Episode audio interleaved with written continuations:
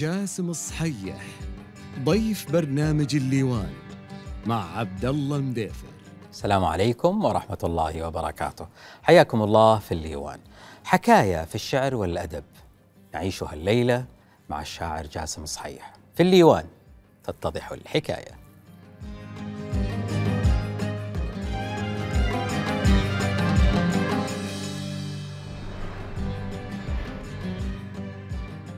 حياكم الله من جديد باسمكم جميعا ارحب بضيفي الشاعر جاسم الصحيح حياك الله أبو أحمد. حياك الله أستاذ عبد الله. في البداية شكرا جزيلا على هذه الدعوة الكريمة وأود من خلال الشاشة أيضا أن أشكر كل الذين آه، بعثوا لي مرحب مرحبين بهذا اللقاء سواء في تويتر أو الواتساب أو هاتفوني ولم أستطع الرد عليهم. أود أن أبعث إليهم التحية.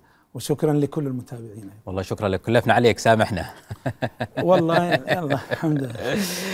آه الشعر يعني هذا ال يعني الجنس الأدبي اللطيف الضارب في في, في القدم. يعني كثيرون تحدثوا ما هو الشعر. أنا يهمني أسمع رأيك. الشعر تعريف الشعر عند جاسم صحيح. والله هذا سؤال في ظاهره سهل لكن في حقيقته سؤال صعب خصوصا للذين آه، يكتبون الشعر. آه، كل قصيدة جديدة تعطي معنى جديدا للشعر. لذلك فتعريفات الشعر بعدد القصائد التي تكتب. هذا اولا. ثانيا على أي صعيد نريد أن نعرف الشعر. هناك عدة أصعدة. لو عدنا إلى التاريخ مثلا وعدنا آه، إلى ملحمة قلقامش كأول نص شعري يكتب كما تقول الأحافير أو كما يقول المؤرخون. آه، الشعر هناك في هذه الملحمة آه، هو ردة فعل الإنسان ضد الموت. كيف يستطيع أن يقاوم الفناء باللغة؟ آه، لو انتقلنا مثلا مرحلة أخرى إلى آه، العهد اليوناني مثلا وما قاله أرسطو عن الشعر مثلا فكرة المحاكاة. هناك آه، هناك الكون من جهة واللغة من جهة. كيف نستطيع أن نعمل تناظر أو يسمونه انالوجي بين اللغة والكون؟ كيف نستطيع أن ننقل اللغة الكون إلى داخل اللغة ونعمل كونا آخر شبيها بهذا الكون؟ هذا في تعريف آه، المحاكاة لأرسطو.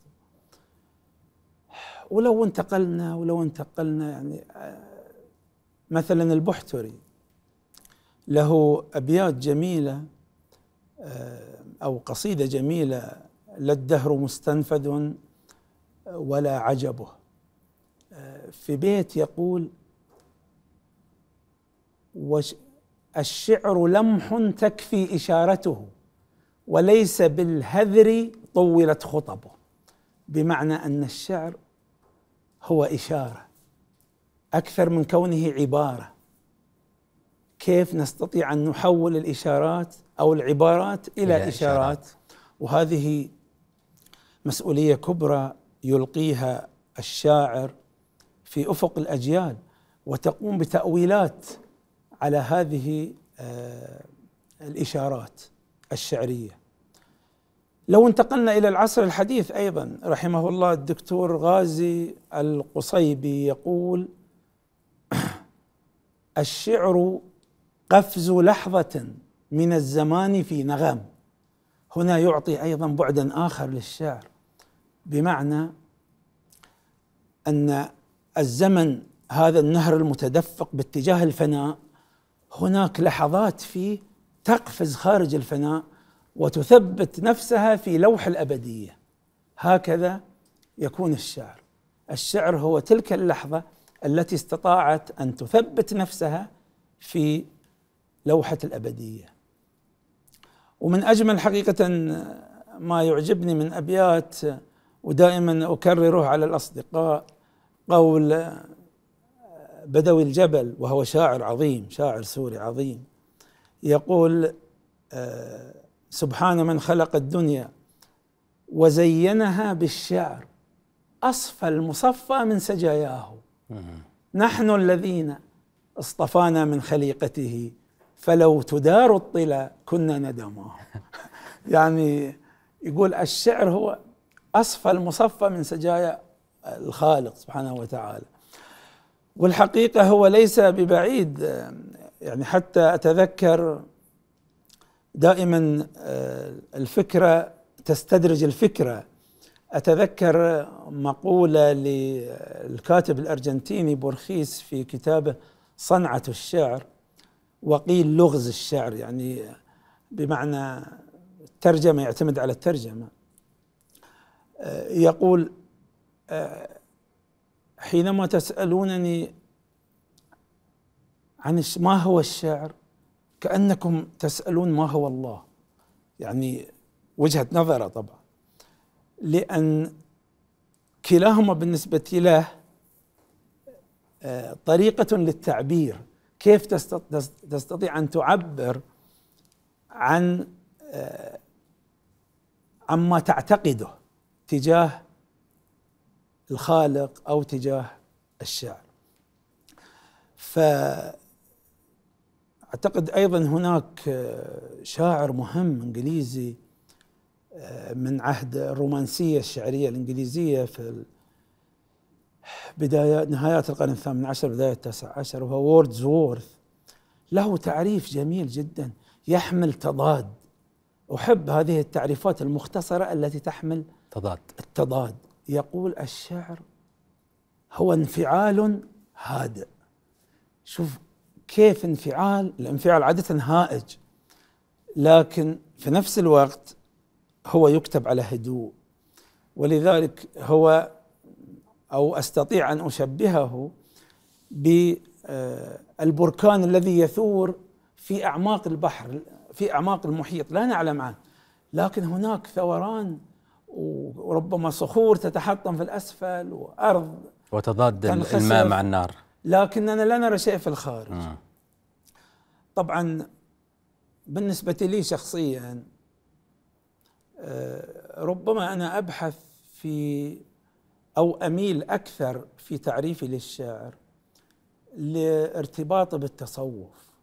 فأقول دائما أن الشعر يبدأ حيث تنتهي المعرفة. أنت تمتلئ بالمعرفة. لديك فضاء معرفي واسع في التراث وفي الحياة أيضا. بعد أن تمتلئ بهما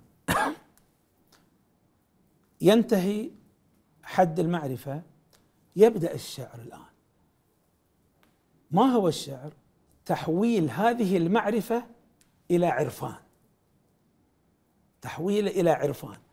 كيف يتم هذا التحويل؟ عبر الإزاحات المجازية كما يسمونها. لا أحب طبعا ان أن أتحدث بوصف أحاضر. أنا لست محاضرا هنا وإنما تسألني عن آه، تدفق جميل. أنا استمر, استمر في التعريف بالنسبة لي. هو تحويل المعرفة إلى عرفان. عن طريق الإزاحات المجازية. عن طريق الإزاحات المجازية في اللغة. وهذا حقيقة مهم جدا. اشرح اشرحها لي شوي قربها لي. دعني أشرح هذا الشيء. المعرفة هي الفهم العقلي للوجود. العرفان هو الحس الوجداني بالوجود. وشتان بين أن تملك فقط عقلا يملك معرفة. يملك معرفة وأن تحول من أجل أن تكون شاعرا أن تحول هذه المعرفة ربما عندما تملك هذه المعرفة آه، وتجيد اللعب بها تتحول إلى مفكر ربما أو تستنتج منها معرفة جديدة تتحول إلى مفكر. لكن أن تتحول إلى شاعر عليك أن تحيل أو تحول هذه المعرفة إلى عرفان إلى حالة الانتقال وجدانية. الانتقال من العقل إلى الوجدان؟ إلى الوجدان بالضبط إلى الوجدان. و ولذلك أنا أعتقد أن البعد العرفاني مهم في كتابة النص. وكلنا ربما نكون خصوصا في التجربة تجربة الكتابة الشعرية الحديثة أنا أعتقد أنها تأثرت كثيرا بالكتابة العرفانية.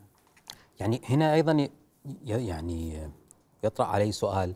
هل الشعر هو طريق لاتخاذ موقف من الحياة أو هو طريقة لإنتاج الجمال؟ الشعر هو الحياة ذاتها. آه، أنا أدعو آه، ربما هي فرصة أيضا أكيد لدينا آه، شعراء شباب يتابعون.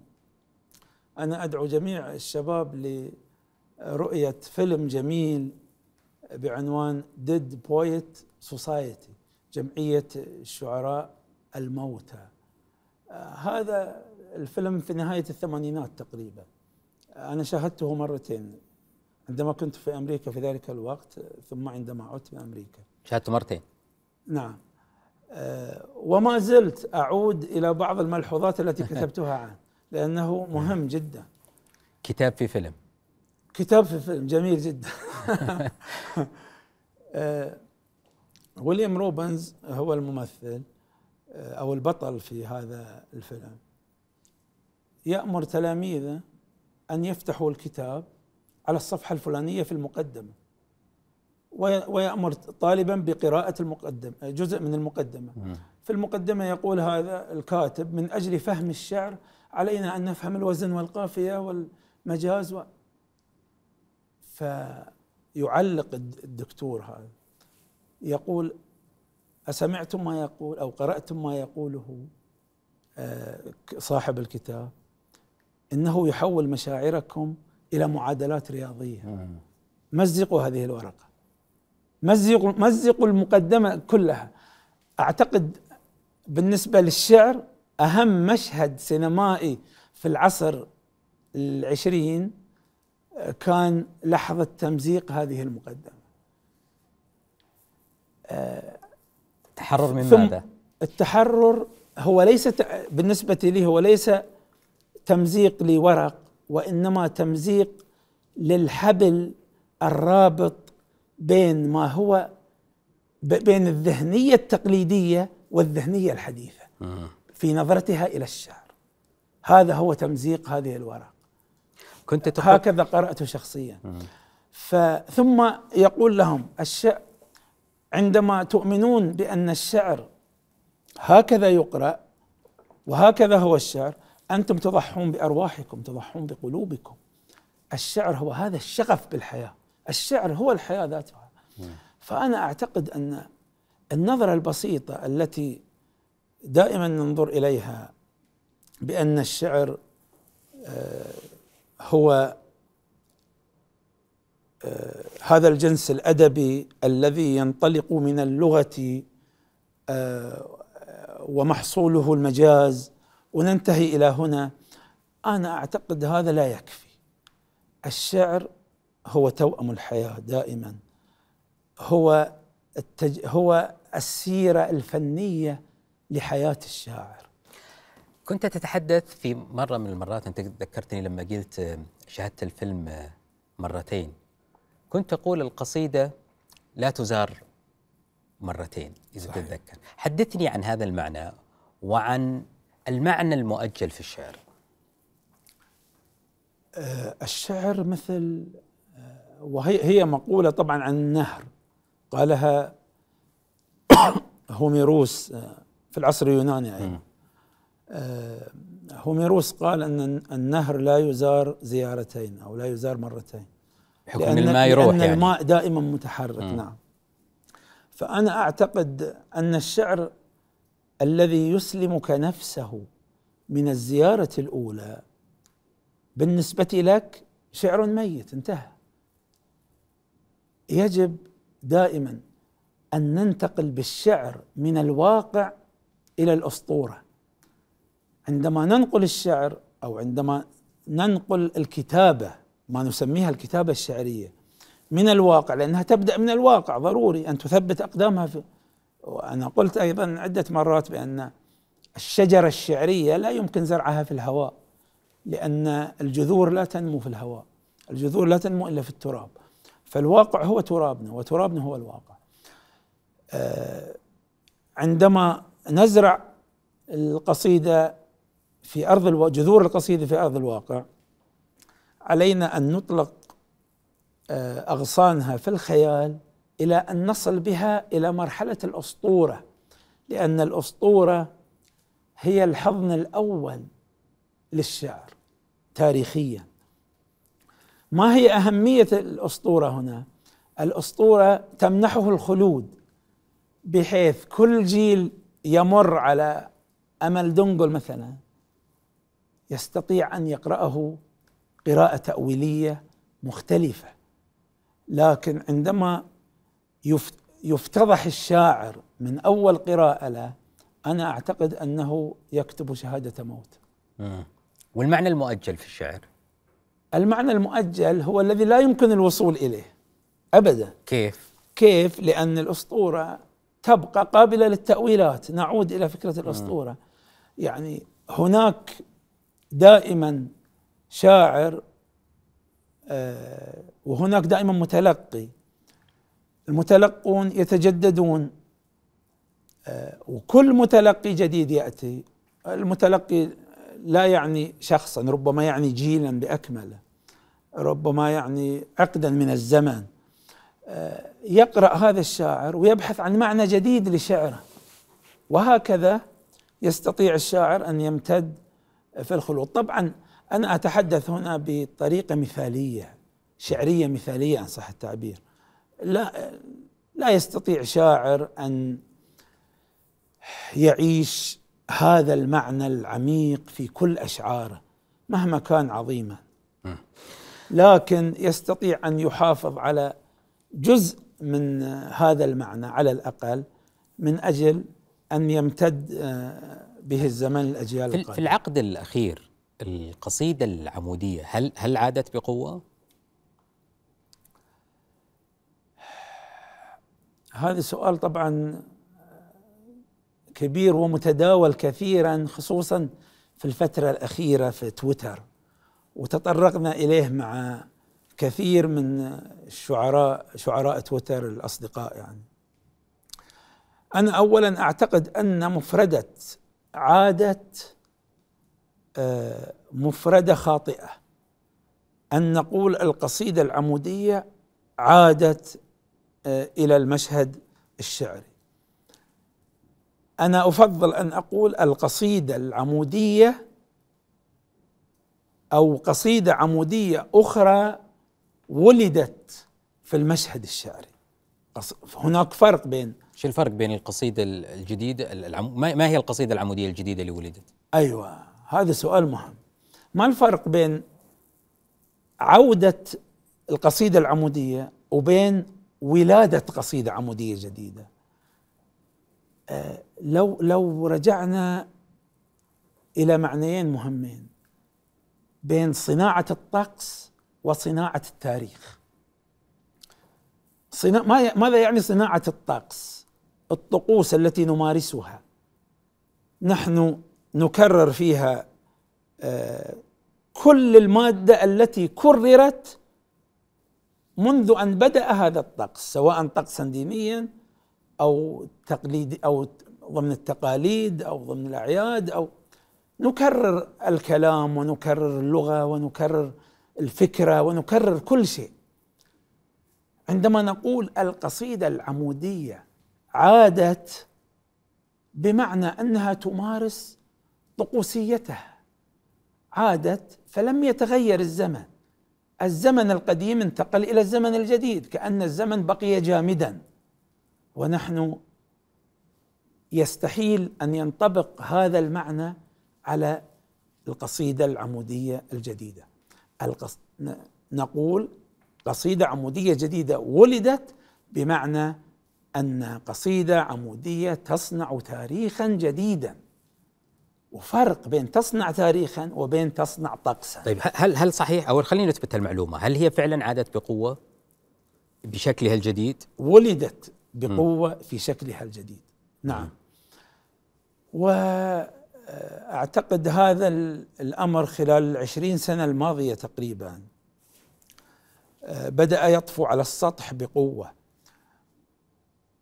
وله أسبابه طبعا. لا لخص لي بشكل بسيط التحولات اللي طرأت على القصيدة خاصة خاصة عندنا في السعودية. يعني خلينا نقول 30 40 سنة اللي راحت إلى اليوم ما الذي ارتفع وما اللي نزل وماذا وصلنا إليه اليوم؟ بشكل مبسط ومختصر. بشكل مبسط ومختصر. نحن بدأنا مع الكبار حمزة شحاتة ومحمد حسن عواد وبقية الأسماء الكبيرة. بكتابة القصيدة الكلاسيكية الرومانسية. في نهاية السبعينات الأستاذ الكبير الأستاذ أو في الخمس سبعين تقريبا الأستاذ محمد العلي ومجموعة شعراء الثمان من أطلق عليهم لاحقا شعراء الحداثة. شعراء الثمانينيات هم الذين شعراء الحداثة. بدأت القصيدة التفعيلة عبر هذه الأسماء الكبيرة التي نعرفها جميعا الأستاذ محمد العلي الأستاذ محمد الثبيتي الأستاذ سعد الحميدين الأستاذ محمد جبر الأستاذ عبد الله الصيخان الأستاذ عيد الدميني الأسماء يعني أنا ربما هناك بعض الأصدقاء ولا أذكرهم الآن ولكن ماذا حدث في بداية الثمانينات؟ آه وهناك نقطة مهمة لابد من التطرق لها. أعتقد أن قصيده التفعيلة في المملكة العربية السعودية كانت نتيجة للتماس الثقافي مع القصيدة في العراق. نعلم جميعا أن قصيدة التفعيلة انطلقت في العراق عبر الأسماء الكبيرة الثلاثي الكبير آه، نازك الملائكة وبدر ساكن السياب وعبد الوهاب البياتي. آه، وأيضا هذه لها قصة يعني تأثرهم أيضا من آه، الشعر الإنجليزي يعني. ربما نعود لها لاحقا لو صار في فرصة.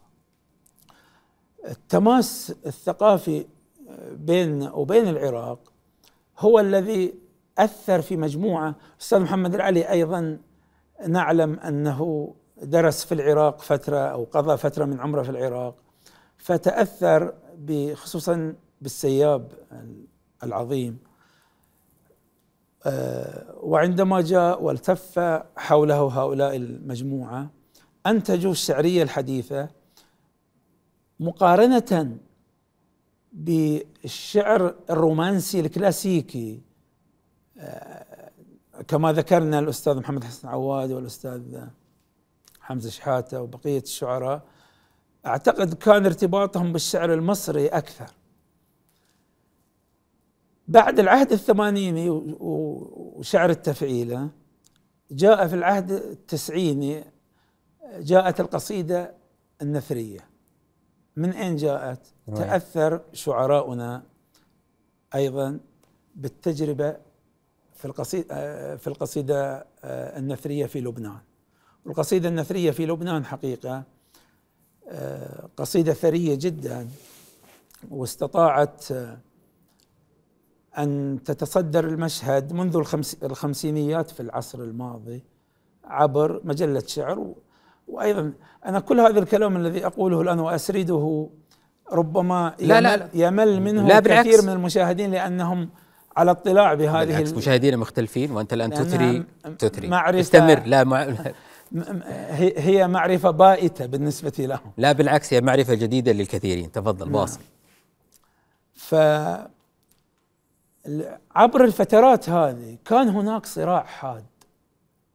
لكن أنا أعتقد مع بداية الألفية, الألفية الثانية بدأ الصراع يخمد أو نار الصراع بدأت تخمد وأصبح هناك تآلف بين الأجناس.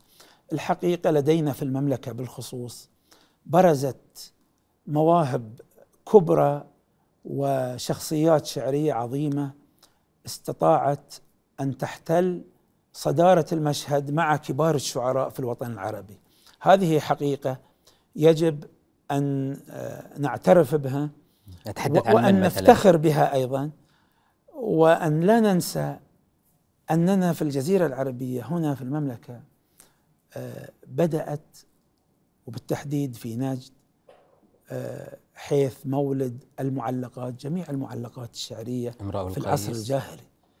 فهذه الأرض هي أرض ولادة للشعراء آه، وكلما تجدد الشعر في عصر من العصور استطاع الشعراء هنا أن يتجددوا معه وأن يقدموا كل ما بوسعهم من أجل أن يكون المشهد الشعري في المملكة العربية السعودية مشهدا يعني منافسا ك... لبقية المشاهد يعني أنت تتحدث على أنه آه، كلاسيكي ثم جاء الشعر الحداثي وتفعيله ثم جاء القصيده النثريه ثم صار هناك نوع من الانسجام بين هذه ثم صار هناك نوع من الانسجام بين الجميع. طيب هذه في بداية في العشر سنوات الأخيرة ما الذي حدث؟ في العشر سنوات الأخيرة أو العشرين سنة كل ما في الأمر العشرين سنة لنقل أن قصيده القصيدة العمودية التي آه، تقهقرت لنقل القصيدة العمودية لا تموت. الشعر لا يموت عموما. آه، ولما أتحدث عن القصيدة العمودية آه، أحيلها للذاكرة لذاكرة الشعرية العربية. ذاكرة الشعرية العربية على مدى 1700 سنة تقريبا. هي ذاكرة عمودية. إنشادية تطريبية تصديحية غنائية وقل ما شئت. لكن الشعر الحقيقي لا يعتمد فقط على هذا التطريب والتصديح والغناء وإنما يعتمد على قدرة الشاعر على أن تتماس آه، كلمته بروحه وحياته وأناه. فإذا استطاع أن يقدم لنا هذه القصيدة ما المانع أن تكون أن يكون هناك تطريب في هذه القصيدة؟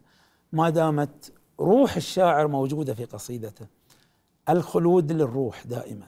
وجود الروح في النص يمنحها الخلود. وليس التطريب وليس أن تكون مكتوبة نثرا. النثر آه ان تعتبر شعر النثر شعر؟ بكل تأكيد أعتبره شعر، أنا ليس لدي أي مشكلة مع القصيدة النثرية ولا القصيدة التفعيلية بس يقولون إنه آه جاسم صحيح أو صحح لي هل هذه العبارة صحيحة ولا لا إنه تكوين الشعر عند عند عند جاسم في الأصل هو عمودي لكن حتى قصيدة التفعيلة تكتب بطريقة عمودية. أنا أنا ذكرت هذا الكلام صحيح. أنا تكويني الأصلي هو تكوين عمودي. م. ولذلك كل كتاباتي ربما حتى في كتاباتي الفنية النثرية لا تخلو من الوزن أحيانا من دون أن أقصد أنا. فما بالك إذا كنت أقصده في العمود الشعري أو في التفعيلة؟ فعلا أنا هكذا العمود ساكن داخلي فما أستطيع أن أكسر هذا العمود. حنا اللي بنكسر الكلام شوي هنا نعم. عشان بس يعني الناس الناس تبي شعر. فقصيدة ما وراء حنجرة المغنية اللي اللي صارت أو سميت فيها الديوان. هذه القصيدة يقال إذا أردت أن تقرأ جاسم صحيح رؤيته للحياة وفلسفته للحياة وكيف يحب وكيف ينظر اقرأ هذه القصيدة. تتفق مع مع هذا النظرة أو مع هذه القراءة ولا تختلف؟ والله هي آه، قصيدة كتبت لتمثل مرحلة من مراحل حياتي يعني ربما أنا كتبتها قبل خمسة عشر عاما يعني ليست قصيدة آه، جديدة ولكنها في ذلك الوقت كانت فعلا مهمة لأنها قصيدة طويلة جدا وكل مقطع من هذه القصيدة تناول جزء من رؤيتي للحياة. القصيدة نعود إلى فكرة آه، كتابة القصيدة. الرؤية الرؤية مهمة جدا. لا يمكن لقصيدة أن تكون قائمة فقط آه، لأنني ما زلت أتداعى مع فكرة الغنائية نعم. والتصديح والتطريب. أعتقد أن الرؤية المشرقة للقصيدة هي ما تعطي القصيدة روحا جديدة أيضا. آه، هذه القصيدة التي تتحدث عنها ما وراء حنجرة المغني هي عبرت عن مرحلة من مراحل حياتي عن علاقتي بالشعر عن علاقتي بالحياة عن نظرتي للسماء للوجود للخالق للخلق ل... وأنا أعتقد أن أعطت المعاني التي نتحدث عنها في البداية عندما سألتني عن ما هو معنى الشعر. كل مقطع يعطي معنى للشعر في علاقتي بجزء من هذا الوجود. دعنا نحكم عليك من خلال هذه القصيدة. سمعنا إياها. إذا هي موجودة معك أتمنى تصير موجودة معك. والله أنا جبت مجموعة من القصائد. زين هو الورق كثير فإحنا مبسوطين.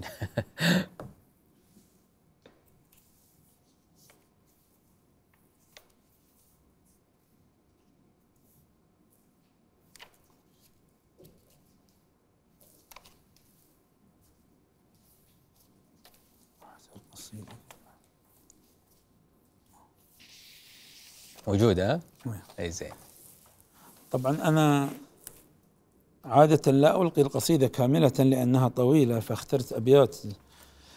عادة نفس القصيدة قد ألقيها في خمسة أو عشرة محافل لكن كل محفل ألقي مقطع غير المقطع الذي ألقيه في المحفل الآخر. م. فكأنها قصيدة جديدة بالنسبة للآخر في كل طيب. لكنها قصيدة واحدة في الحقيقة. تفضل. ما وراء حنجرة المغني. العنوان ذكر العنوان مهم لأن العنوان هو رحم القصيدة. الرحم الذي تولد منه القصيدة وتعود إليه أيضا. عندما يريد ناقد أن يقرأ القصيدة لابد أن يعود للعنوان آه، لأنها لأنه مهم جدا. تفضل. على السهول التي تمتد في لغتي ما زال ينمو معي عنقود موهبتي. ما للقصائد من حد لأختمها. يفنى خيالي ولا تفنى مخيلتي. في صحة الشعر ألوي من زجاجته جيدا وأسكب تشبيهي وتوريتي. لي خمرة شابهتني في غوايتها. من تاء تأنيثها استوحيت قافيتي كأنني والحمية حين ترعشني علقت ما بين أسلاك مكهربتي.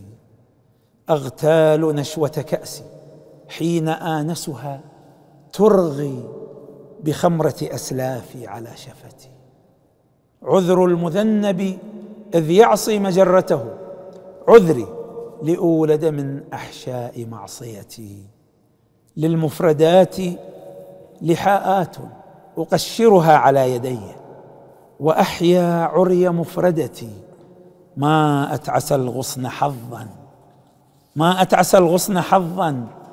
حين تفطمه فأس ويكبر في أحضان مقلمتي. طير النبوءة لم يبرح يشبه لي في الحلم أني مخلوق بأجنحتي. وحدي ولكن أشظي وحدتي بشرا فيلتقي في فؤادي كون أفئدتي. صليت للخلق كل الخلق واتسعت لما وراء خطوط الطول صومعتي. همس النسيم خرير النهر زغردة العصفور هذه ترانيمي وأدعيتي في قلبي الكرة الأرضية مسحت من الخطوط فقلبي وحدة الكرة حبا لهذا الثرى حبا يمانعني أن أهتدي بنجوم غير موحلتي والحب يشهد والحب يشهد أني في وثائقه أسجل الأرض من أفراد عائلتي. ذاتي إذا ما نأت مقدار قافية عني دنوت إليها قاب نرجستي. يابى لي الفن أن آوي إلى حجر ما لم أغادره مسكونا بلؤلؤتي. لا أدعي الوحي علوي المدى. فأنا لم أنتسب لسماء غير جمجمتي. بضع وعشرون سهما كنت أطلقها صوب الحقيقة من أقواس أسئلتي والشك فرد وحيد لا نصير له. يلوي بميمنة مني وميسرتي ليت اليقين الذي طالت أظافره يحك ما لم أطل. من ظهر وسوستي. في خارجي ألف حرب قادها بشر وداخلي ألف حرب بين آلهتي. لو كان للسهم أن يرتد ثانية حطمت قوسي وما كررت معركتي. بضع وعشرون أمشي في مناكبها. مشي العواصف إذ فوضاي خارطتي.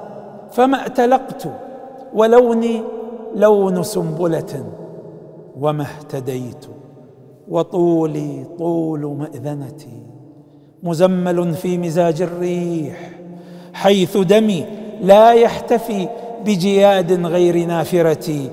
هذه تضاريس روحي لو تسلقها وعل لعاد بأقدام مجرحه لا يعرف الناس مني غير حنجرة. يا ليتهم عرفوا ما خلف حنجرتي. أنا الجمال الذي عيناه تنكره. هل بعد ذلك للنكران من سعتي؟ لا تنسبوني إلى البئر التي اشتركت في ظلم يوسف. لا تستغفلوا أبتي. لا تبحثوا وسط رحلي. عن مآربكم فما هناك صواع بين أمتعتي. حسبي من الأرض حسبي من الأرض أن ألقى عناصرها تنحل كالعطر في أنفاس أغنيتي. معي الهواء الذي ما مد لي نفسا إلا ليحرس سر الله في رئتي. معي الطفولة ما أنقصت حصتها في آخر العمر من أحلام شيطنتي. معي القصيدة ما عريت سرتها إلا بمقدار ما أسقطت أقنعتي. في ألف واد رماني الشوق في ألف واد رماني الشوق ما لمحت عيناي ليلا وكانت ملء أوديتي ليس الغياب غيابا بل محاولة من القصيدة أن تغني عن امرأتي. يعطيك العافية. الله يسلمك. آه فيه بيت كل آه كل النساء أحاديث بلا سند. وأنت أنت. حديث لابن عباس. حديث لابن عباس. هل يشعر جاسم صحيح بالغيرة من شهرة هذا البيت؟ بالغيرة؟ يعني السؤال غريب.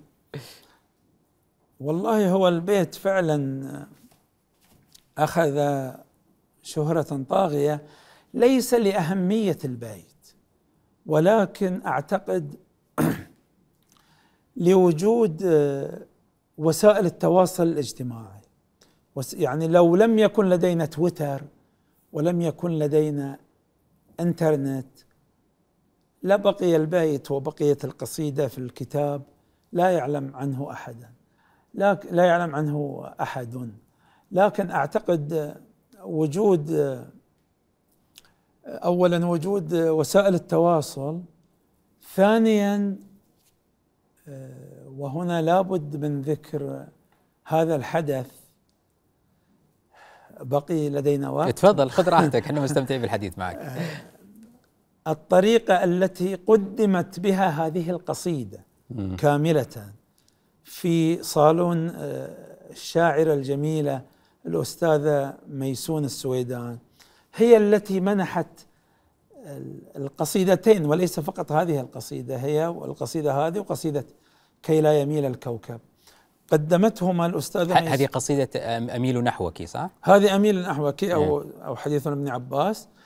والقصيدة الثانية قصيدة كي لا يميل الكوكب قدمتهما الأستاذة ميسون في صالون عبر صالونها الإنترنتي.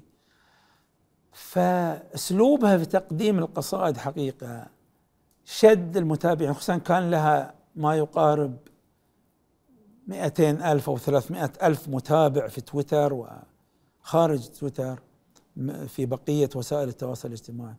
فأعتقد هي التي لفتت الناس بس لهذه الأبيات. كاني أحس أنك أنت زاهد في البيت. فلو قلنا لك طيب ما البيت الذي ستقايض به هذه القصيدة؟ أميل نحوك. وش البيت اللي تقول والله أنا أدفع هذه القصيدة وآخذ هذا الب... وآخذ ذاك البيت ويكون لي؟ من غير شعرك. من غير شعري أنا؟ أي. نعقد صفقة. وكيف التذاذي بالأصائل والضحى؟ إذا لم يعد ذاك النسيم الذي هب ذكرت به وصلا كأن لم نفز به كأن لم أفز به وعيشا كأني كنت أقطعه وثبا هذا المتنبي. هذه وعيشا كأني كنت أقطعه وثبا من أعظم أبيات المتنبي. طبعا المتنبي كل أبياته عظيمة حقيقة و وربما ما يميزه أيضا حضور روحه أو حضور روحه في قصائده. آه، وربما البيت الأهم من هذه الأبيات عندما يقول آه، في مطلع قصيدته وهو ذهب إلى كافور كفى بك داء أن ترى الموت شافيا وحسب المنايا أن يكن أمانيا. هذا البيت أقايض به أقايض به 12 ديوان أو 13 ديوان من أشعاري. كيف يكسر ال- الشاعر ال- الكلمات ويستكشف ال- المعاني داخلها؟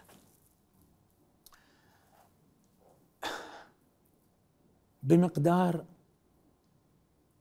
آه، قدرته على تخوين المفردة. بمقدار ما تخون المفردة قاموسها تكون وفية للشعر آه. المعنى واضح؟ واضح بس أعيده مرة ثانية. بمقدار ما تستطيع ما يستطيع الشاعر أن يجعل أن يجعل المفردة خائنة للقاموس لمعناها القاموسي يستطيع أن يجعلها وفية للشعر إذا تمردت على القاموس صارت وفية لشاعره صارت وفية لشاعرها بالضبط. طيب. ف... نعم. تفضل. ف آه، المجاز هو هذه الخيانة. نحن لا نستخدم الكلمة في القام في الشعر وإنما نستخدم ظلالها. ولذلك دائما يتحدثون عن ال- الظ- الظلال القزحية. ها؟ الظلال القزحية للكلمات. كيف تستطيع أن تحول الكلمات إلى ألوان داخل القصيدة؟ الشاعر يكتب عندما يجد معنى جديدا ولا عندما يبحث عن معنى جديد؟ هناك من يبحث عن معنى جديد وهناك من يكتب عبر حضور المعنى. الشاعر يكتب. وجاسم. أنا ربما آه، شعري آه، يعني 99% من هو قائم على المعنى فعلا. آه، لا أدري أيضا ربما نفس مرضي بالعمود الشعري أيضا أنا مريض بالمعنى. يعني دائما يكون المعنى حاضر لدي يعني تكتب عندما تجد فكرة جديدة ومعنى جديد. في أغلب الأحيان هكذا. آه، لا لا أحاول أن أغتصب معاني طبعا لأن الاغتصاب الشعري آه، كارثة جدا. آه، حتى في أيام ال- الاحتباس الشعري كل شاعر يمر في مرحلة احتباس. لكن آه، على الشاعر أن يتجاوز هذا الاحتباس عبر القراءة والاطلاع آه، حتى تتفتح أمامه آفاق جديدة. لكن آه، أنا كتاباتي ربما تكون معظمها آه، أو معظمها تحمل آه، معاني وأفكارا آه، أكثر من كونها تبحث عن معنى. وعن فكرة. ولكن في حقيقة الأمر حتى وإن قدمنا معنى فنحن في نهاية المطاف كل قصيدة كما قلت في البداية هي تبحث عن معنى للشعر وتبحث عن معنى للحياة. يعني كوني أكتب وهناك بعض المعاني التي أعبر عنها لكن الخلاصة هو أنني أبحث عن معنى للحياة نفسها. ف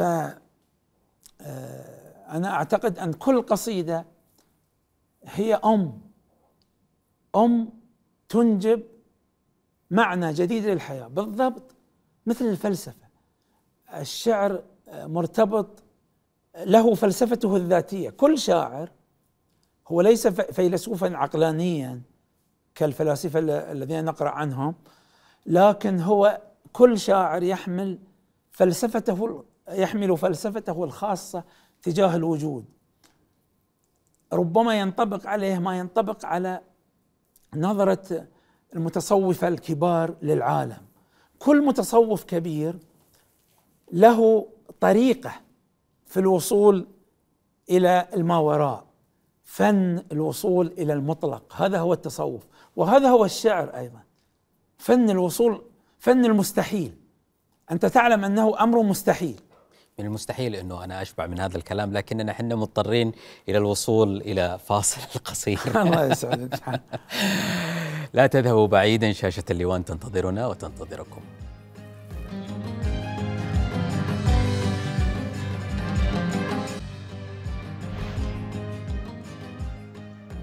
حياكم الله في شاشة الليوان.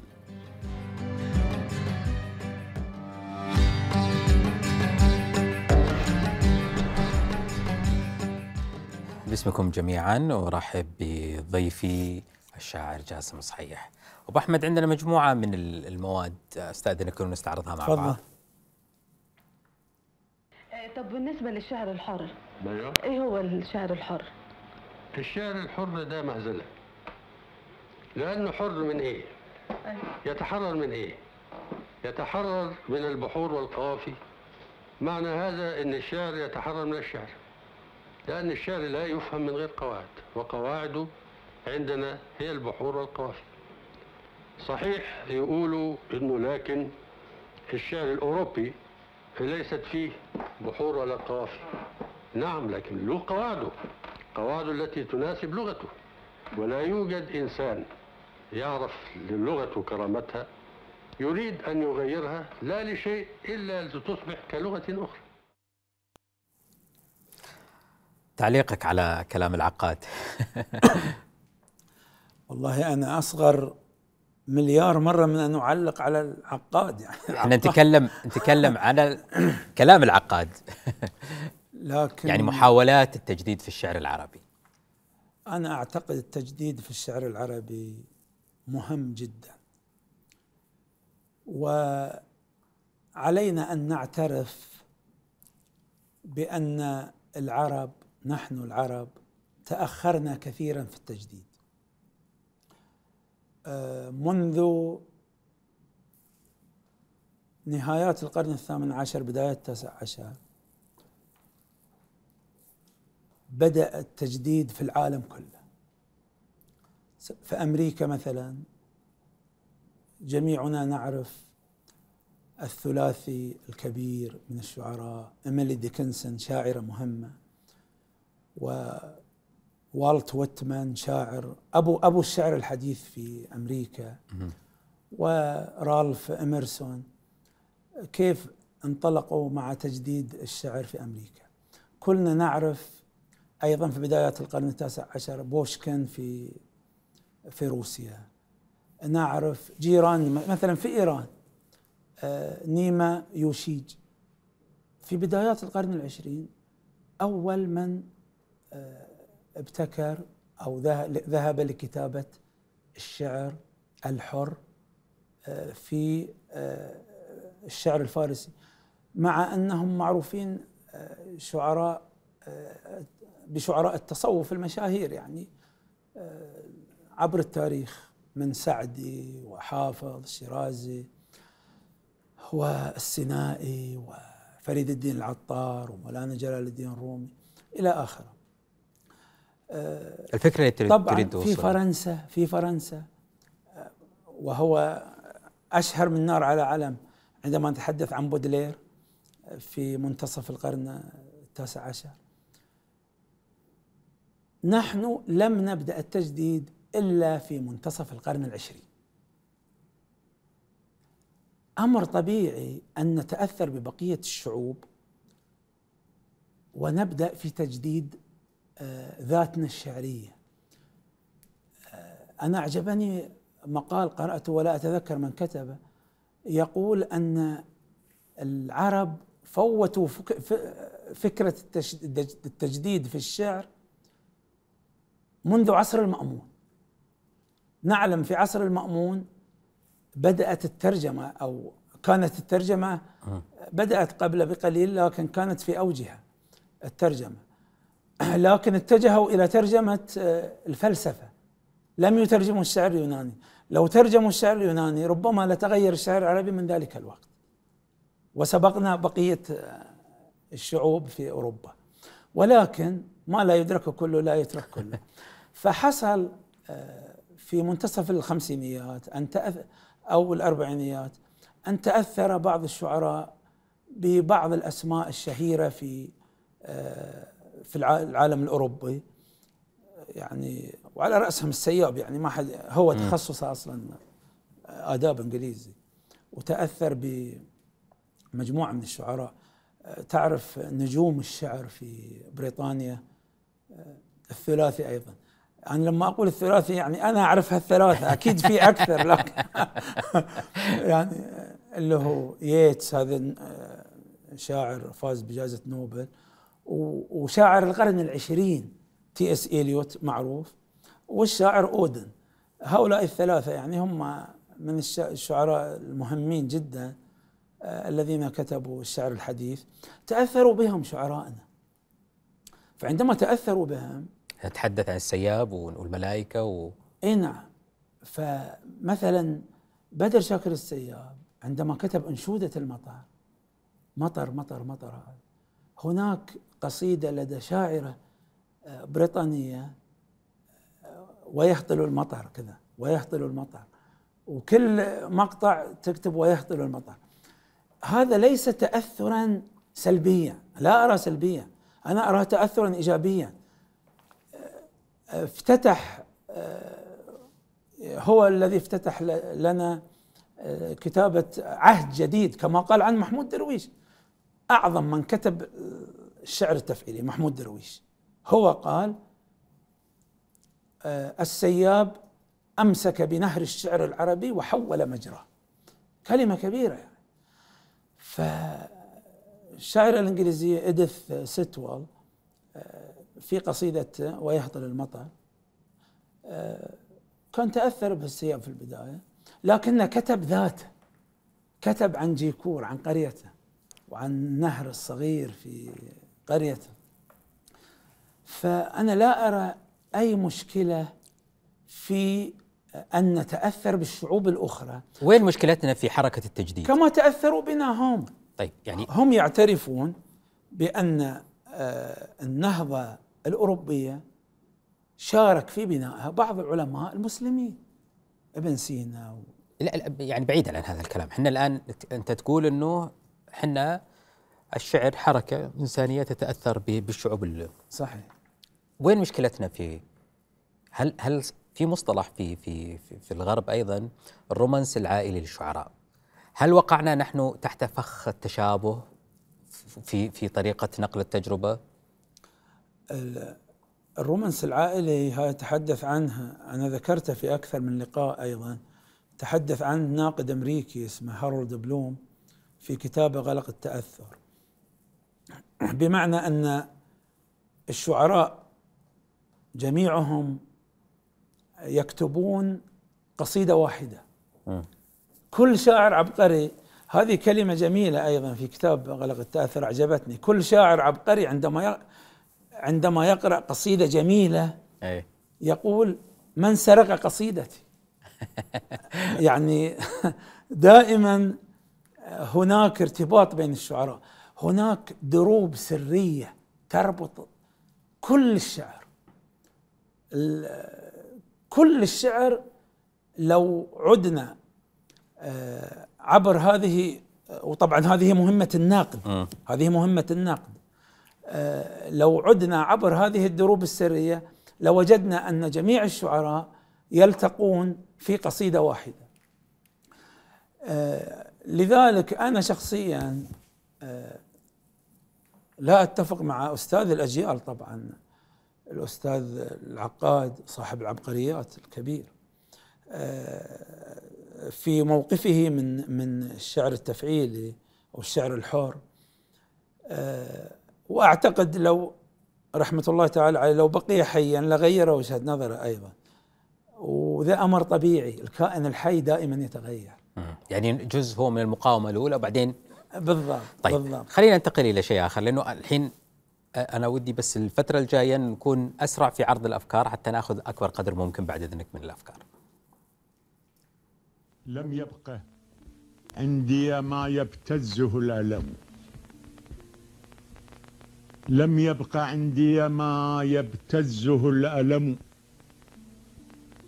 حسبي من الموحشات الهم. والهرم لم يبق عندي. كفاء الحادثات أسا ولا كفاء جراحات تضج دم. وحين تطغى على الحران جمرته فالصمت أفضل ما يطوى عليه فم. وصابرين على البلوى. يراودهم في أن تضمهم أوطان. آه، أنا كنت أتأمل آه، وجهك وأنت تناظره.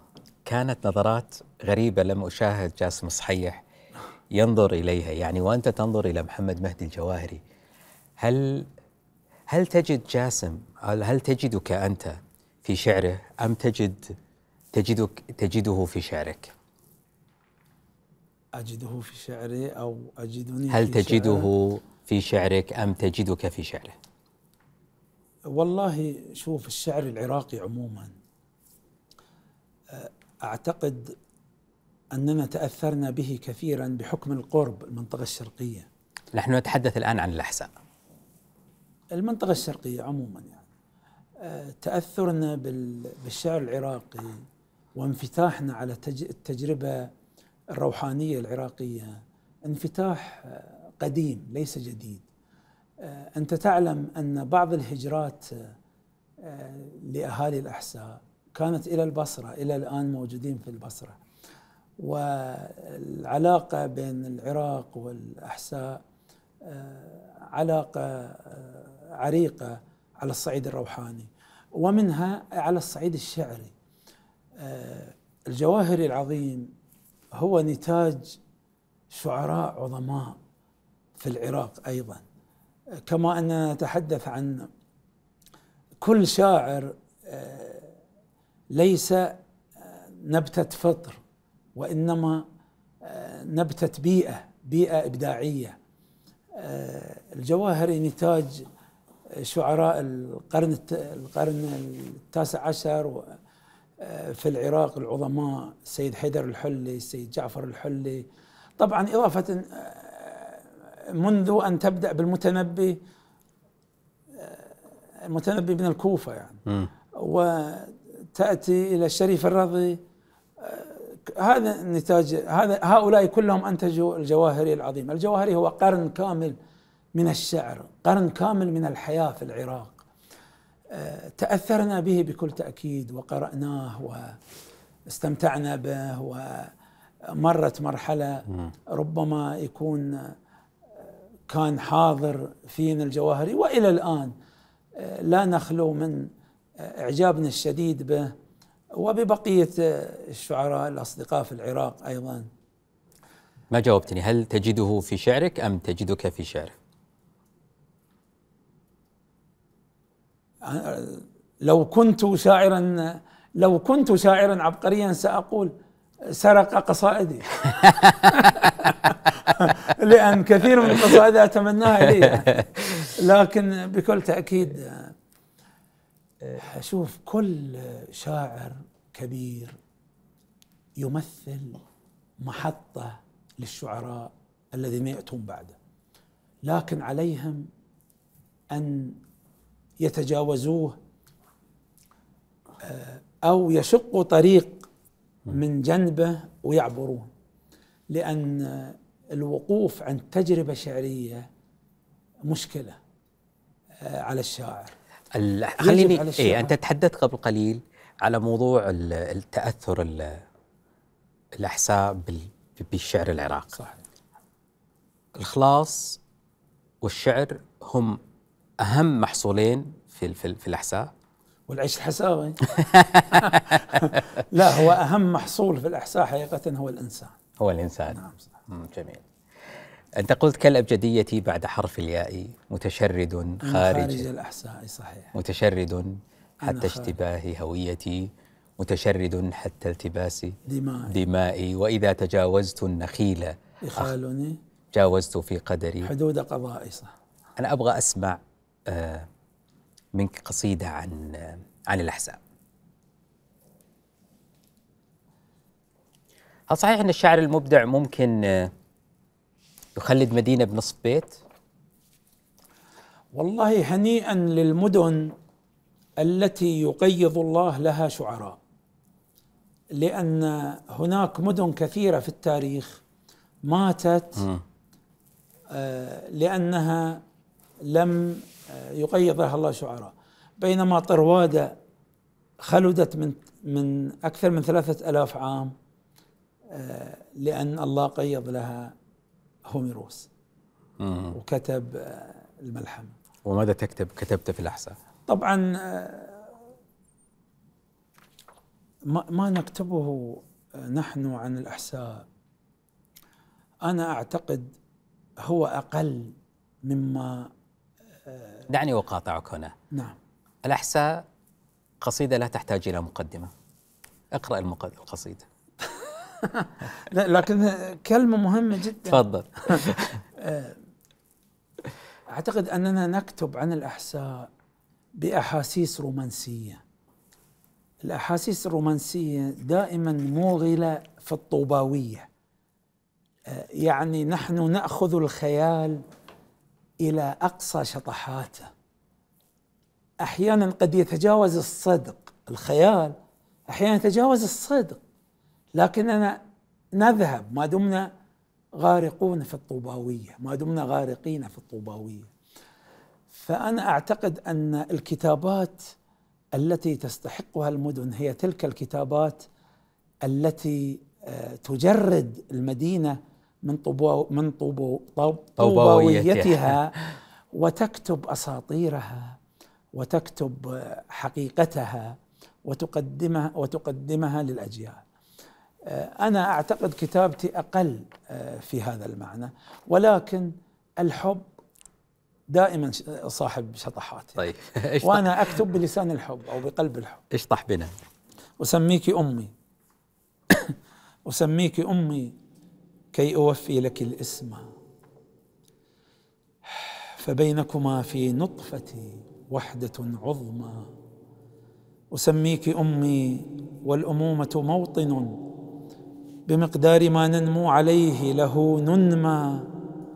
أحبك يا أحساء في كل كسرة من الطين شعت في يدي قمرا تما.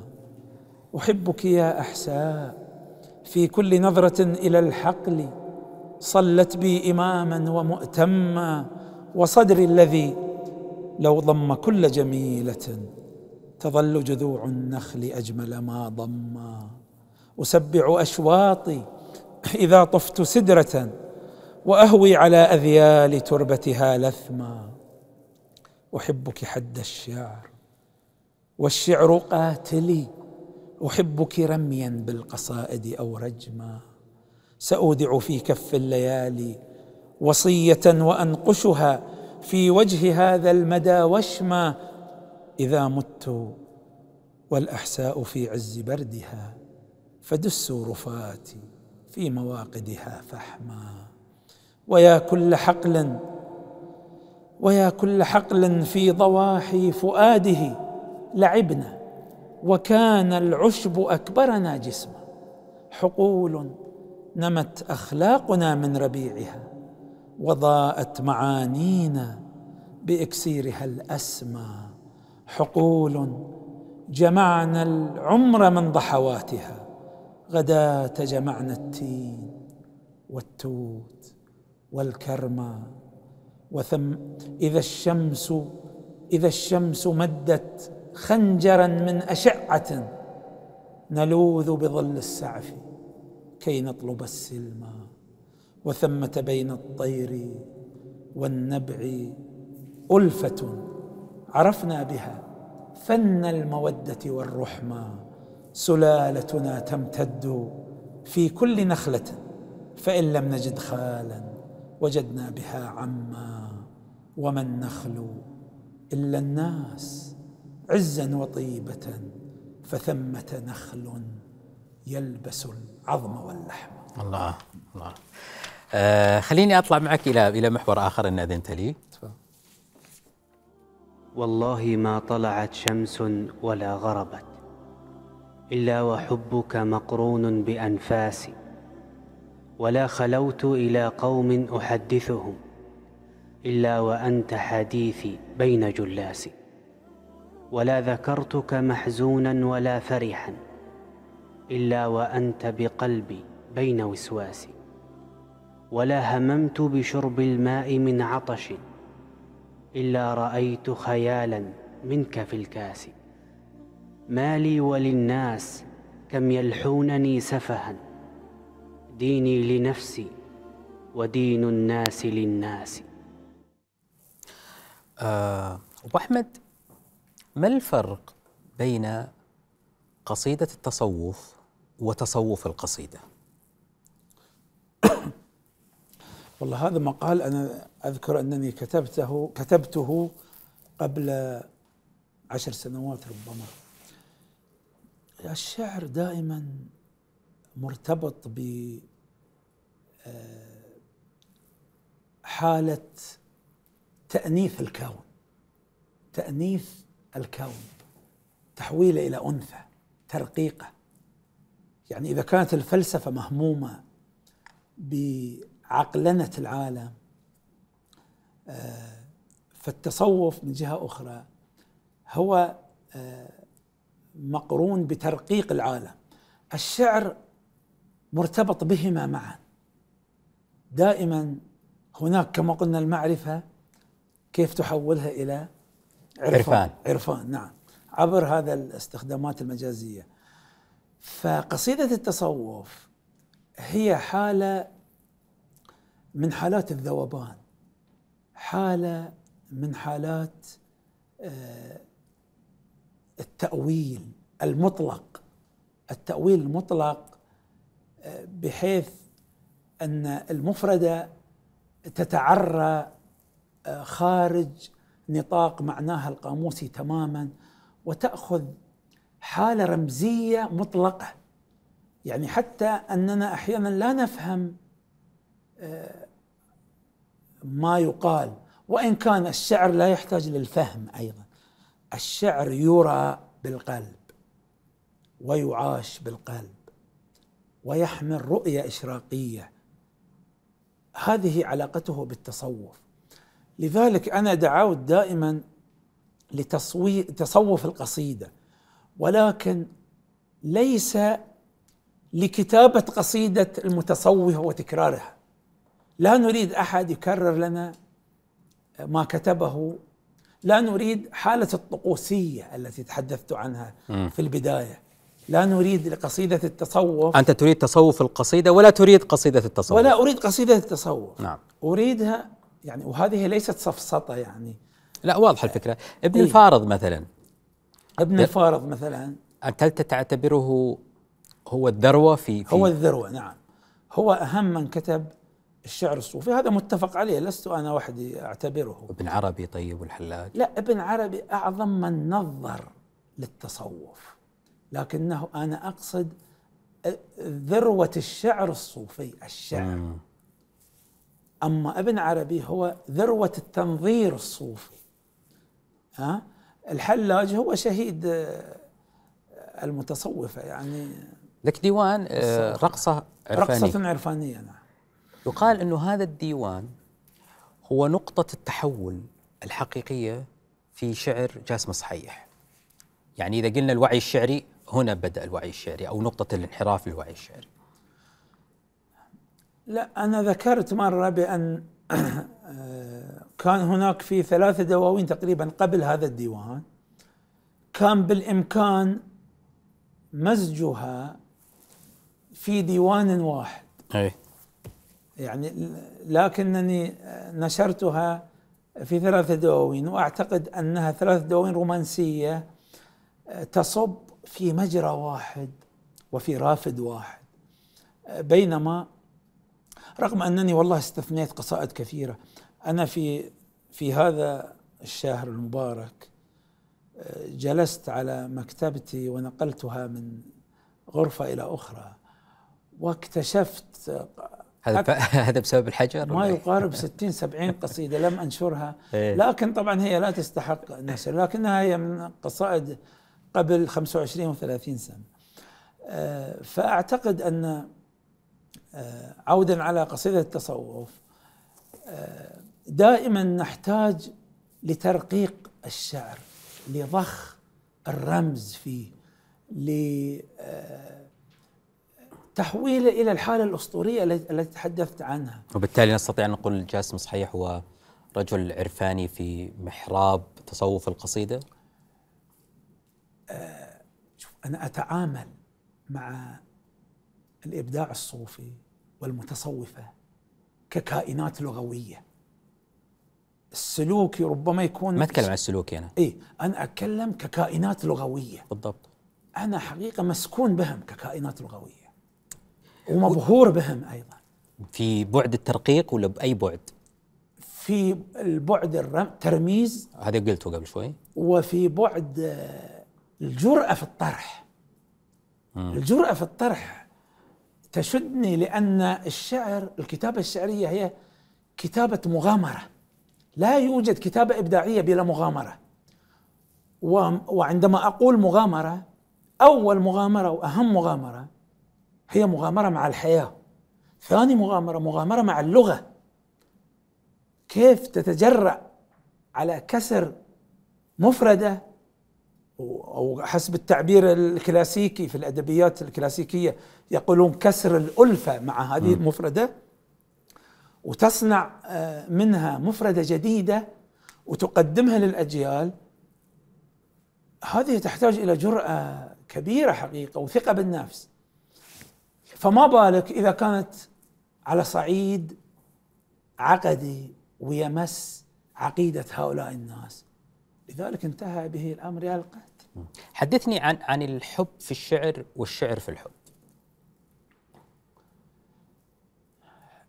يعني عندما تقول حدثني عن الشعر في الحب والحب والحب في الشعر كأنك تقول حدثني عن الحب في الحب أو الشعر في الشعر. لأن الشعر كله حب. والحب كله شعر. آه، الحب هو الشعر المعاش. عندما نعيش الشعر نسميه حبا. آه، وعندما نكتب الحب نسميه شعرا. لا توجد كتابة أنا قلت من دون حب. حبنا الأكبر للكتابة. حتى عندما نريد أن وإن كان الآن أيضا أعتمد على ما ورد في الكلاسيكيات الأدبية. أو الأدبيات الكلاسيكية في الش- في التاريخ العربي. يعني أبواب الشعر يقولون الهجاء والمدح وكذا. حتى حتى عندما نريد أن نهجو شخصا آه، نكتب القصيدة عن حب حب للكتابه آه يعني ال- ال- ال- الحب حتى في في, في قصيدة الهجاء. علاقتنا بالكتابة هي علاقه حب دائما. في شيء في قصيدة كذا فيها فيها حب أو فيها شيء؟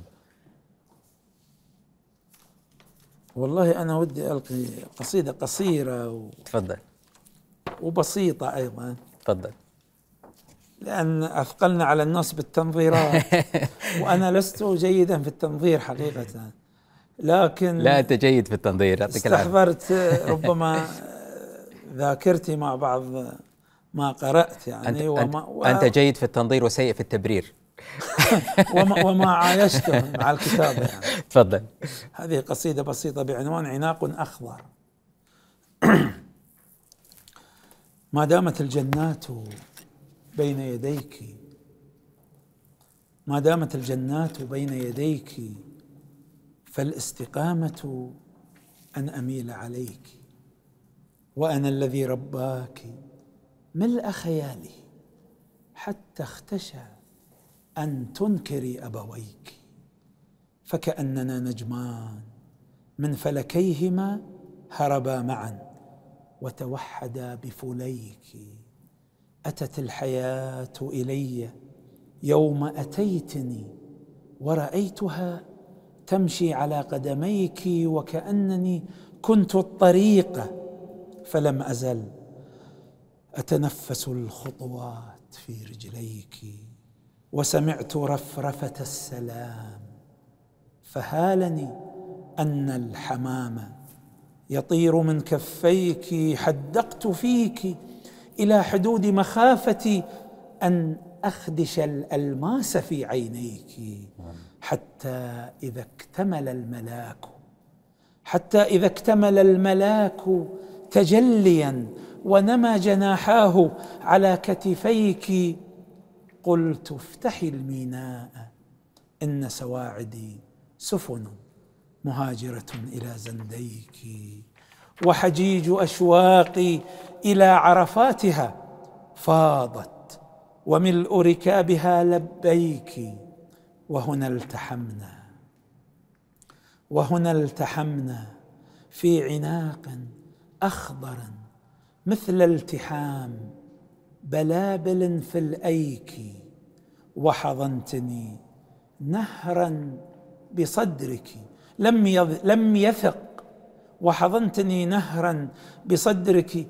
لم يثق في ضفتين له سوى نهديك. ففتحت كل ممالك اللوز التي كانت محصنة على شفتيك. ناديتني حبي وحسبي في الهوى أبدية أني المضاف إليك.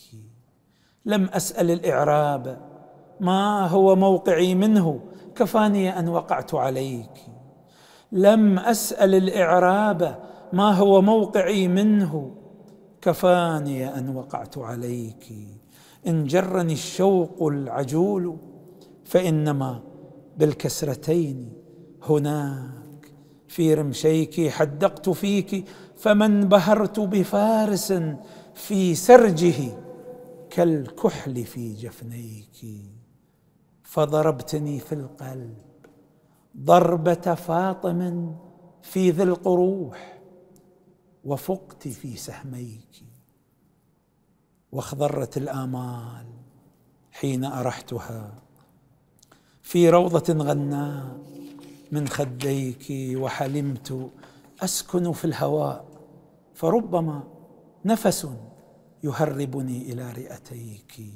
سأحارب الزمن اللئيم براية وردية مرفوعة بيديك وستحشد الدنيا علي جحيمها.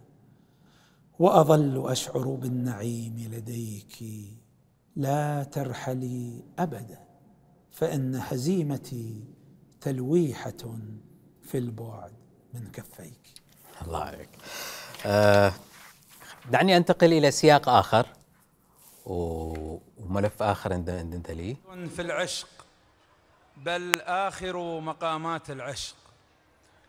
لغتي سفرجلة تفوح بأبجديات الغرام وأنا وانت غوايتان سخيتان. فما اكتفى الشوق الحلال من الهوى إلا هفى الشوق الحرام. وأنا وأنت غوايتان سخيتان.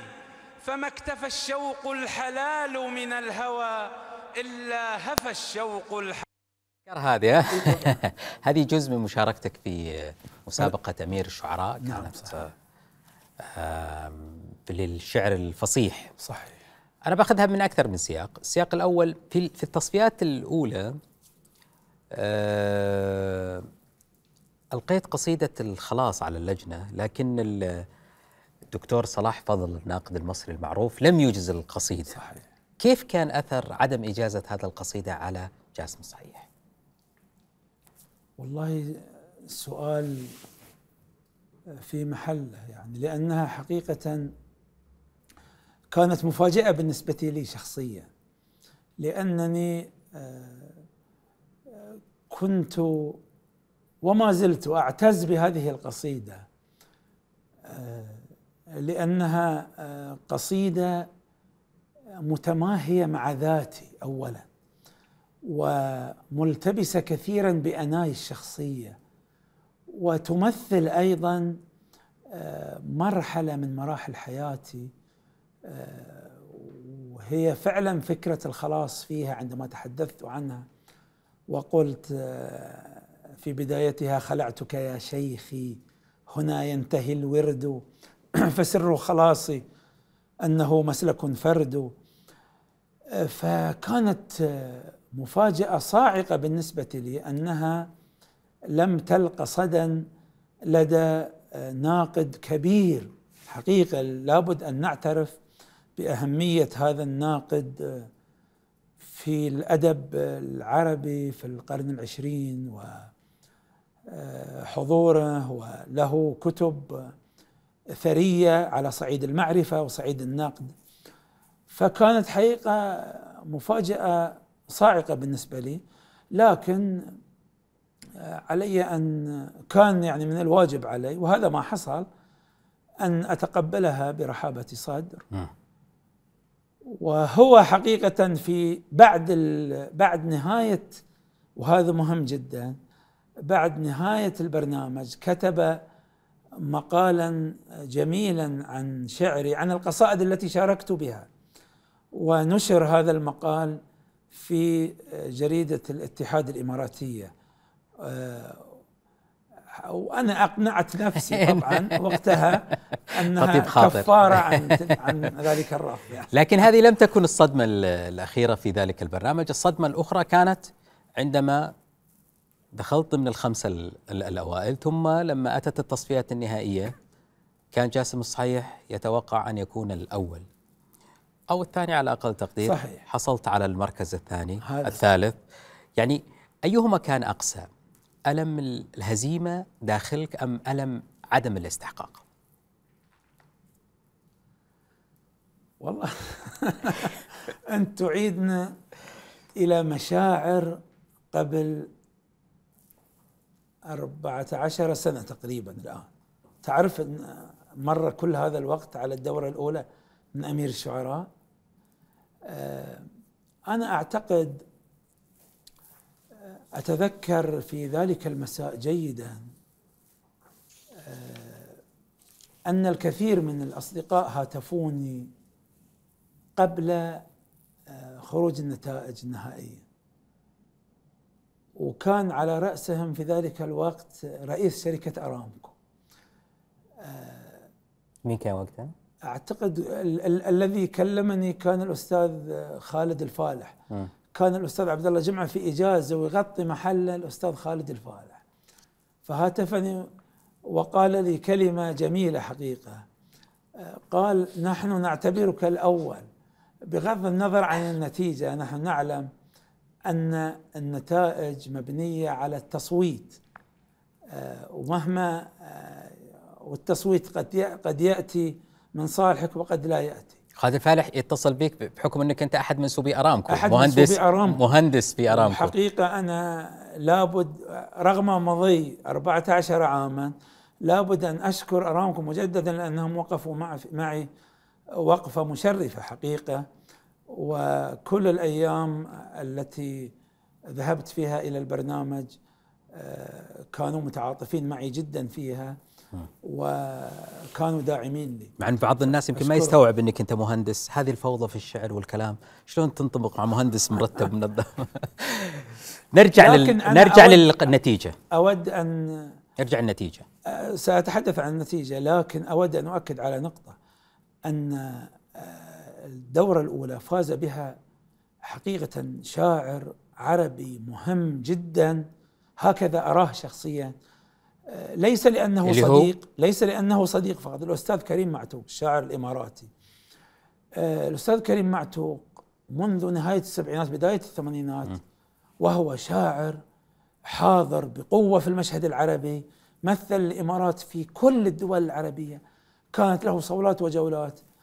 آه، استطاع أن يحقق ذاته. أبو أحمد. أنا الحين آه، يعني جاملتك أكثر من اللازم في الوقت. أبيك تسرع إن شاء الله. خلصنا. لا لا باقي شوي. يعني أنا عند يعني الآن أنت طيب، تستطرد. أنا ودي نستعجل في هذا الحوار. خلينا ناخذها زي التنس. على سؤال سريع. إيش كان يعني أثر هذه الصدمة عليك عندما أخذت المركز الثالث؟ والله أنا في البداية في البداية انصدمت فعلا لكن تآلفت مع آه، اللحظة. لأن آه، أعرف أن آه، النتيجة النهائية يحددها التصويت وليس فقط لجنة التحكيم. أنا وصلت للي أنا أبغى أوصل له. هناك نقطة تحول صارت عند جاسم صحيح. بدأ يشوف يهتم بآراء الجمهور. من تلك اللحظة أكثر من آراء النقاد لأن التصويت في ذيك اليوم كان الجمهور هو المؤثر فيها. وهذا الكلام ما هو يعني كلام شخص واحد أكثر من شخص حتى في تويتر. يعني هناك من تحدث مثلا سامي العجلان الذي يراك شاعرا عظيما يقول شعر جاسم الذي يعرفه أرقى بكثير من هذا التصوير البلاستيكي الذي لا روح فيه. ليش قال كذا؟ قال في تويتر كيف يستدرج الذوق العام الشعراء المتميزين وكيف يربكهم مثل هذا التفاعل الكبير والاحتفاء المبالغ فيه؟ يش- يشعرهم القريب ويدفعهم ليتخلوا عن الشرط الإبداعي للشعر مكتفين بالسطوح والنتوءات الخشنة المثيرة للحس والحس فقط. هذا التعليق أجلته مرارا على مدى زمن طويل لأن المعنى به شاعر أديب كلما يعني هو يتحدث عنك أنك بدأت تميل إلى شعر الجمهور وبدأ الجمهور يسحبك إلى ملعبه ونفقد آه بعضا من من من الجمال. الموجود. طبعا الدكتور سامي ناقد له شروط عالية جدا في الشعر أعرفه جيدا. آه، آه، وأنا أحترم طبعا جدا أحترم ذائقته. آه، هو الأستاذ مثلا الأصدقاء الأستاذ محمد العباس الأستاذ محمد الحرز. كلهم نقاد لهم شروط عالية حقيقة في كتابة القصيدة حتى عبد الله السفياني يقول أصبح للجمهور فعلا سطوته وتحول الذائقة من نخبة إلى شعبية. هل فعلا تغير علينا جاسم صار يبحث عن رضا الجمهور في تويتر وشعره بدأ يتأثر بهذا الشيء؟ والله أنا بالنسبة لي شخصيا لا أشعر آه، بهذا الشعور هل وقعت في الفخ إيه هذا سؤالنا. إن صح التعبير من دون أن أعي لا أعلم عن ذلك لكنني شخصيا لم أكتب قط قصيدة من أجل تويتر. ولم أكتب قد قط قصيدة من أجل عرض عرضها على آه، فيسبوك. وإنما أكتب من أجل ذاتي. بعد أن أنتهي من القصيدة وأطمئن للقصيدة أنشر أنشر بعض أبياتها. اللي يصلح لتويتر. ما يصلح لتويتر فقط. طيب. آه لا. أعلم السؤال آه، المهم حقيقة آه هل آه الدكتور الجميل هو شاعر أيضا رائع الأستاذ الدكتور سامي. سامي هل هو قرأني بعد ديوان أولمبياد الجسد أنا أعلم أن أنه قرأني في أولمبياد الجسد وربما وضعني في جزء من من رسالته في الماجستير لكن الدواوين اللاحقة لا أعلم إن كان اطلع عليها أم لا. آه، أو فقط اكتفى بما رآه في تويتر. لكن عموما أعلم أن آه، شروطه الإبداعية شروط عالية وأحترمها. آه خليني أستعرض معك أمر آخر على صعيد قريب. أعزائي المشاهدين السلام عليكم ورحمة الله وبركاته. وأهلا وسهلا بكم في حلقة جديدة من برنامج أنتم الناس. في البداية نتقدم بالشكر الجزيل إلى الأستاذ حسين الخليفة الذي استضافنا في متحفه الشخصي. هذا المتحف الفائز بجائزة آه، آه، يعني تجربة في آه، في القناة الثقافية اسمه من أنتم صح؟ لا أنتم الناس. أنتم الناس أنتم الناس. تجربة إعلامية. كيف أنت شايفها ناجحة ولا فاشلة؟ ناجحة ولا فاشلة؟ بس قبل قبل ندخل في التفاصيل. أنا لا أستطيع أن أحكم عليها. الناس تحكم. أبعطيك واحد مو بأي واحد اللي هو علاء حمزة. نعم على حمزة قال. إيه تحية قال تحية. من أقنع جاسم بتقديم البرنامج؟ يعني الحين يحكم عليك فاشلة طيب أنا راح فم أجاوب مم، فمثله لا بعدين هو أعطاك كلام حلو قال لك. فمثله خلق ليمطر الشعر لا ليستمطره ليسأله لا ليسأله. يا سلام أحرجني بصراحة. تحية للأستاذ علاء أولا والله آه، البرنامج هذا آه، كان آه، عملية تواطؤ مع صديقين جميلين الدكتور صالح المحمود والأخ هاني الحجي كان هذا المشروع جميل. وأنا حقيقة تحمست له لسبب مهم. وقد يعذرني آه، الجميع عندما يسمع السبب. أنا دعيت آه، في إحدى المرات إلى التلفزيون. بعد أن فزت بجائزة. فاز ديواني ما وراء حنجرة المغني بجائزة الببطين مم، عام 98 لا هذا عام 98 أنا فزت بأفضل قصيدة عربية. عام 2013 فاز ديواني ب... ف أتيت إلى الاستوديو وجلست لم يصل المذيع. قبل الوصول بدقيقتين قبل أو البرنامج. أو قبل البرنامج بدقيقتين جاء المذيع أعطاه شخص مجموعة أسئلة. أخذ نظرة عليها سريعة وجلس. قبل بدقيقتين. يعني هو لا يعلم شيء عن آه، عن الشاعر أصلا ولا يعرفني أصلا. فعندما بدأت الأسئلة قال ديوانك ما وراء حنجرة المغنى. آه، فاز. أنا حقيقة في اللقاء تأثرت سلبيا. تأثرت بصراحة لأنني لا أحب أي لقاء آه، في الإعلام دون أن يكون الشخص قارئ تجربتي مطلع عليها كي يناقشني فيها لا يكفي فقط أن تكتب له أسئلة ويأتي قبل خمس دقائق ويتحدث مع شاعر. كارثة يعني. آه، حقيقة بدأت أعذر بعض الشعراء الذين يتعالون على الظهور الإعلامي في ذلك الوقت. لأنهم لا يريدون أن يقعوا في مثل هذا الفخ. آه، أن يأتي أي إعلامي غير مطلع على الشعر ليس لديه أدنى فكرة ويحاورهم طيب وش هذه وهم- علاقتها ب ب أيوه؟ إيش علاقة؟ سؤال جميل.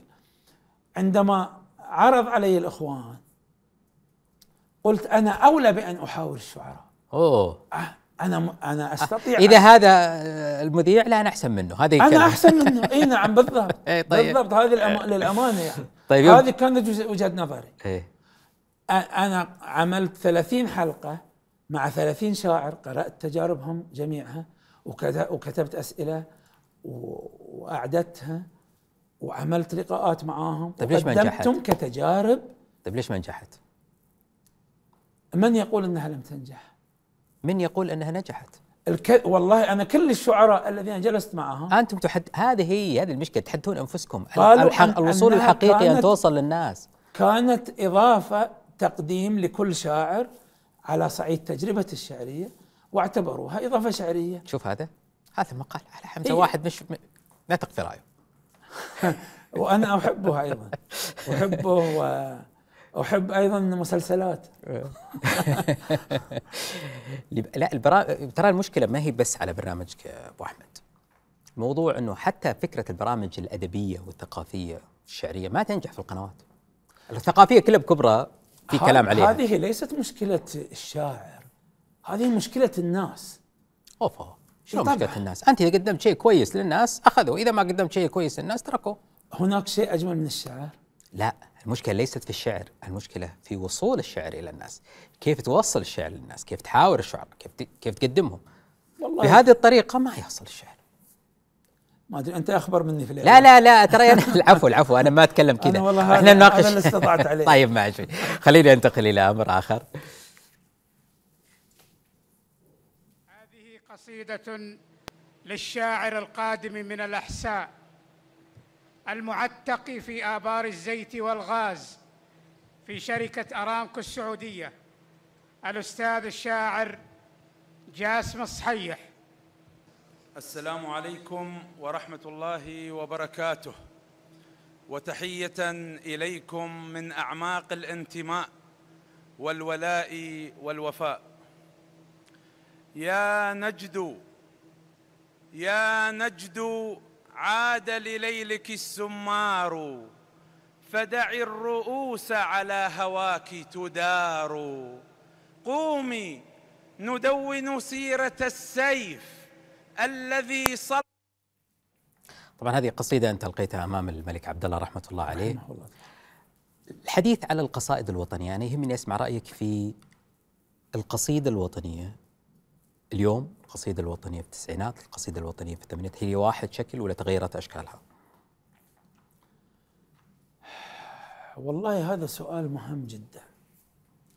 أعتقد أن القصيدة الوطنية في الثمانينيات اختلفت عنها في التسعينيات. كل آه، شعراء الثمانينيات الذين كتبوا في الوطن أو على الأقل شعراء من من من نسميهم شعراء الثمانينيات شعراء الحداثة. آه، كتبوا آه، ما ما يلتقون آه، فيه مع شعراء التسعينيات هو أن جوهر كتاباتهم حب الوطن. هذا أمر لا أمر لا يختلف عليه بين الجميع. طيب. أن الباعث من الكتابة هو حب الوطن جوهر الكتابة. الجميع يتفق على هذا. الجميع يتفق عليه. هم آه، ربما بتأثير من تماسهم الثقافي مع التيارات الثقافية من خارج الوطن. تماسهم المبكر كما قلنا عن مثلا التيارات الثقافية والسياسية في العراق. كونوا فكرة مختلفة عن الوطن غير جيل التسعينيات. لذلك جاءت قصائدهم آه، مغلفة بالرمز مبطنة بالحب ها؟ متفق عليه. لا ماء في الماء. ها؟ لا ماء في الماء يقول بال- بالرمز ومغلفة بالحب. مغلفة بالرمز دائما. مم. آه، مغلفة بالرمزية. طيب. لا ماء في الماء. آه متى أتغزل؟ عندما تقرأ هذه القصائد هي كلها تقريبا عشر قصائد كتبها العظيم أبو عادل الأستاذ محمد العلي عن الخليج وعن الوطن كلها في حب الوطن. محمد الثبيتي صب لنا وطن في الكؤوس يدير الرؤوس. آه، علي الدميني الأستاذ علي الدميني كل هؤلاء كتبوا القصائد الوطنية بأسلوب رمزي لكنها بداخلها تحمل هذا الحب تحمل آه، الحلم الكبير لمعنى الوطن. ها الوطن هو حلم يستحيل إنجازه. مثل الشعر مشروع لا يكتمل. لذلك دائما يبحث عن آه، الأفضل الأفضل الأفضل آه، بهذه المناسبة أتذكر آه، الشاعر الإنجليزي أودن تروى عنه حادثة أعتقد الكثير من القراء مطلع عليها عندما دعي أمام الملكه بريطانيا لتكريمه ماذا قال؟ ماذا قال؟ وقف قال آه يا إنجلترا كل شيء فيك لا يعجبني.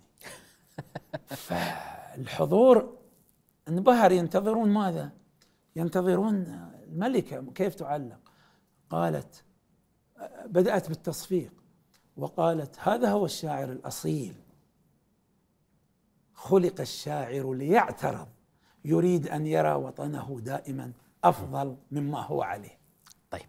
فهذه كلمة هذه في الثمانينات هؤلاء كانوا شعراء الثمانينات. والتسعينات بسرعة بس لأنه الوقت ضيق التسعينات مالوا إلى الكتابة الرومانسية. هكذا أرى يعني. مالوا إلى الكتابة الرومانسية المباشرة. آه، مالوا إلى كتابة آه، آه، الحب. الخي يعني بس وصلوا للناس أكثر. وصلوا للناس أكثر بكل تأكيد. يعني الأغاني الوطنية اللي قيلت في ذلك الوقت صارت تتداول أكثر من الأغاني القديمة الوطنية. لكن نتحدث عن الخلود دائما. ما نعرف عن الأجيال القادمة كيف ستفكك القصيد قصائد الثمانينات مقابل قصائد التسعينات كأني أتحدث مع محمد العلي لا كأني أتحدث مع جاسم صحيح. أحد تلاميذ الصغار الصغار الصغار. أستاذ محمد العلي هو مش يشكل محمد العلي الجاسم صحيح. الأستاذ محمد العلي اختصره اختصره الأستاذ علي الدميني في كلمتين إيش قال؟ قال هو الرائد الذي لم يكذب أهله. هو رائدنا الذي سبقنا إلى المستقبل. وجاءنا بأخباره بأخبار الماء والكلى في أقاليم المستقبل. طيب خليني أختم المواد بهذه المادة أو شوف لي هذا ال...